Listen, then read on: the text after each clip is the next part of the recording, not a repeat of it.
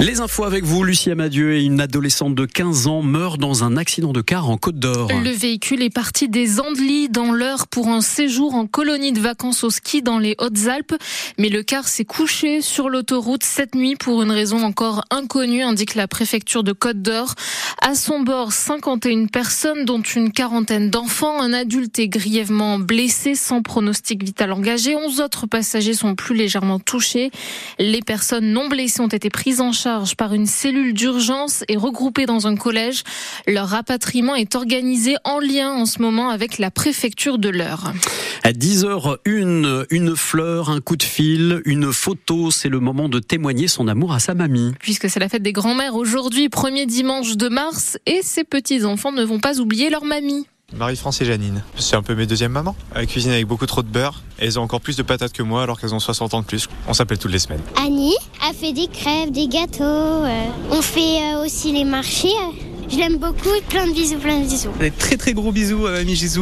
Très sympa, très attentionné. Euh, aquagym tout le temps. Incroyable, franchement, euh, très en forme. Ma grand-mère, euh, elle fait le meilleur steak. Elle cuisine trop bien. Elle joue souvent avec moi. Mamie Momo, c'est la meilleure des grand-mères parce que elle nous achète des trucs. Elle me dit des histoires. Je l'aime. Je l'aime beaucoup, mamie Patricia. Elle est gentille avec moi. Elle m'envoie des photos, elle me fait des petits cadeaux trop bien. Bonne fête, mamie Des petits-enfants fans de leur grand-mère rencontrés par Mélanie Tournadre.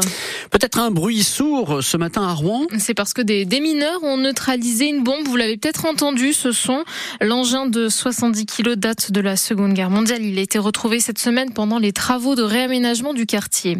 160 personnes à Rouen, 50 à Dieppe selon les chiffres de la préfecture lors des rassemblements hier pour demander un cessez-le-feu entre Israël et le Hamas. Une trêve est possible sur la bande de Gaza d'ici 24 à 48 heures, indique le mouvement islamiste au pouvoir, mais à condition qu'Israël accepte le retour de Palestiniens au nord du territoire et l'augmentation de l'aide humanitaire. France Bleu Normandie 10h03, le sport et vont-ils arriver à se sortir de cette mauvaise passe? Les footballeurs du Havre AC, ils sont sur une série de six matchs sans victoire, toutes compétitions confondues, alors que leurs adversaires du jour, eux, sont en pleine forme. L'équipe de Brest est deuxième de Ligue 1, le A 14e à deux points du premier relégable. Les Ciels et Marines sont à la recherche du déclic pour s'en sortir, explique Luca Elsner, l'entraîneur du HAC. On a beaucoup discuté sur ce qu'il fallait mettre en place pour avoir un rebond, pour sortir de cette dynamique un petit peu négative. Euh, surtout comment maintenir des contenus, euh, bons euh, plus longtemps. c'est, ça a été la clé de toute notre préparation de la semaine. comment durer plus longtemps dans le match et ne pas faire juste 60 ou 45 bonnes minutes, voire même moins comme à, Lille, et d'essayer de tenir dans le temps parce qu'on on voit que si on arrive à tenir plus longtemps avec les ajustements tactiques avec les finisseurs, donc les remplaçants qui rentrent et qui, euh, et qui nous donnent un, boost, euh, euh, eh bien on, aura plus de chances d'accrocher des points. Stade Brestois contre le HAC, c'est l'une des affiches de cette 24e journée de Ligue 1 de foot. Match à suivre en intégralité sur France Bleu Normandie à partir de 15h grâce aux commentaires de François Manoury. Hier, les footballeuses du HAC ont perdu 4 à 0 contre le Paris Saint-Germain. C'est de la D1 féminine. En Ligue 2 de foot, QRM fait match nul 0-0 contre Annecy hier. Que Viron Métropole est 18e. Et puis Lucie, vous avez pour nous un tout nouveau moyen de découvrir l'abbaye de Montivilliers. Grâce au geocaching, c'est une carte au trésor mondial qui vient d'arriver dans la commune de la métropole avraise. Comment ça marche? Lila Lefebvre a testé pour nous.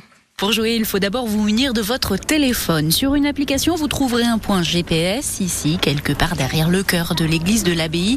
Ensuite, il faut fouiner dans tous les recoins.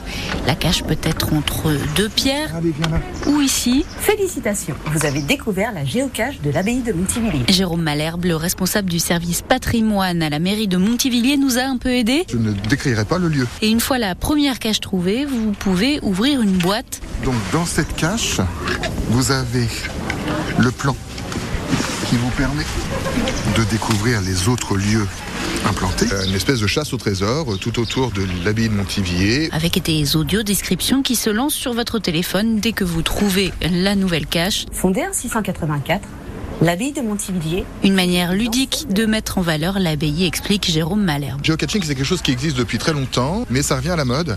Et donc l'association Abbaye Normandie a souhaité que tous ses adhérents abbayes puissent bénéficier de cette aide. Ce cache-cache est installé pour de bon alors. Une seule règle, bien caché de nouveau les petites boîtes une fois trouvées. Et si vous n'êtes pas trop nouvelle technologie, il est toujours possible de visiter l'abbaye de Montivilliers avec un vrai guide en chair et en os.